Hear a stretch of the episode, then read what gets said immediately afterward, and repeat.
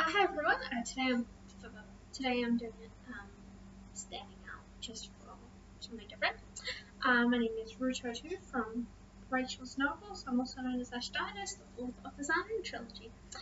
Um, and we are now, as of the last episode on this podcast, we are now in season two where we are reading my poetry. Um, just a little update. The past couple nights with my mum celebrated her birthday and brother, one of my brother's birthday that happened a couple weeks ago because of my family getting COVID at different times. We weren't able to celebrate until last night. Well, um, helped my mom clean house for inspection. Um, at the end of this week, I'll hear if I get to have a stop or not, which would be nice if I could. Um,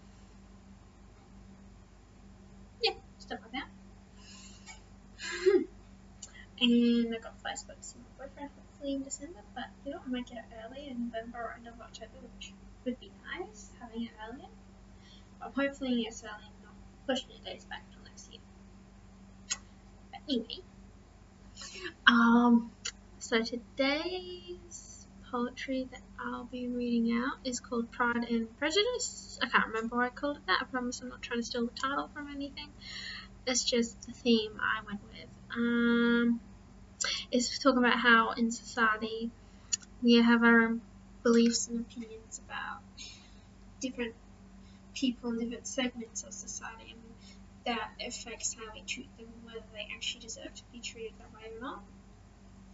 So it's kind of like that, if that makes sense.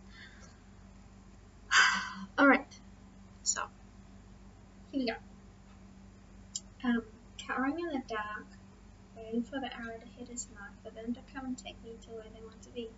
They howl and scream outside our door, stare at the, at the counter floor. They keep trying to break it down, pound by pound, all because we're different, all because we're new, all because we don't conform and our lifestyles don't fit the norm.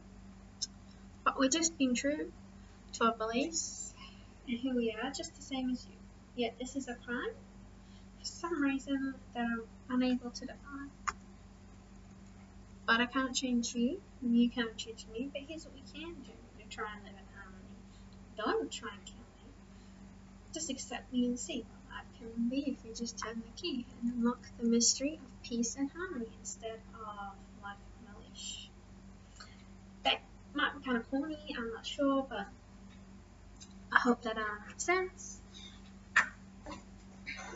which I think is especially relevant relevant because it's Pride Month and came out mid-April as a bisexual.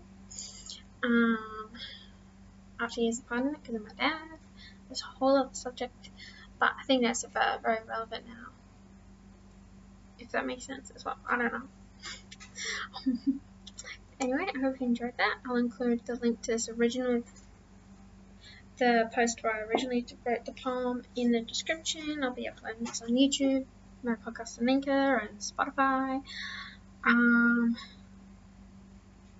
yeah, I hope you enjoyed that and you have a great day and night wherever you are. And love you all and see you. Bye.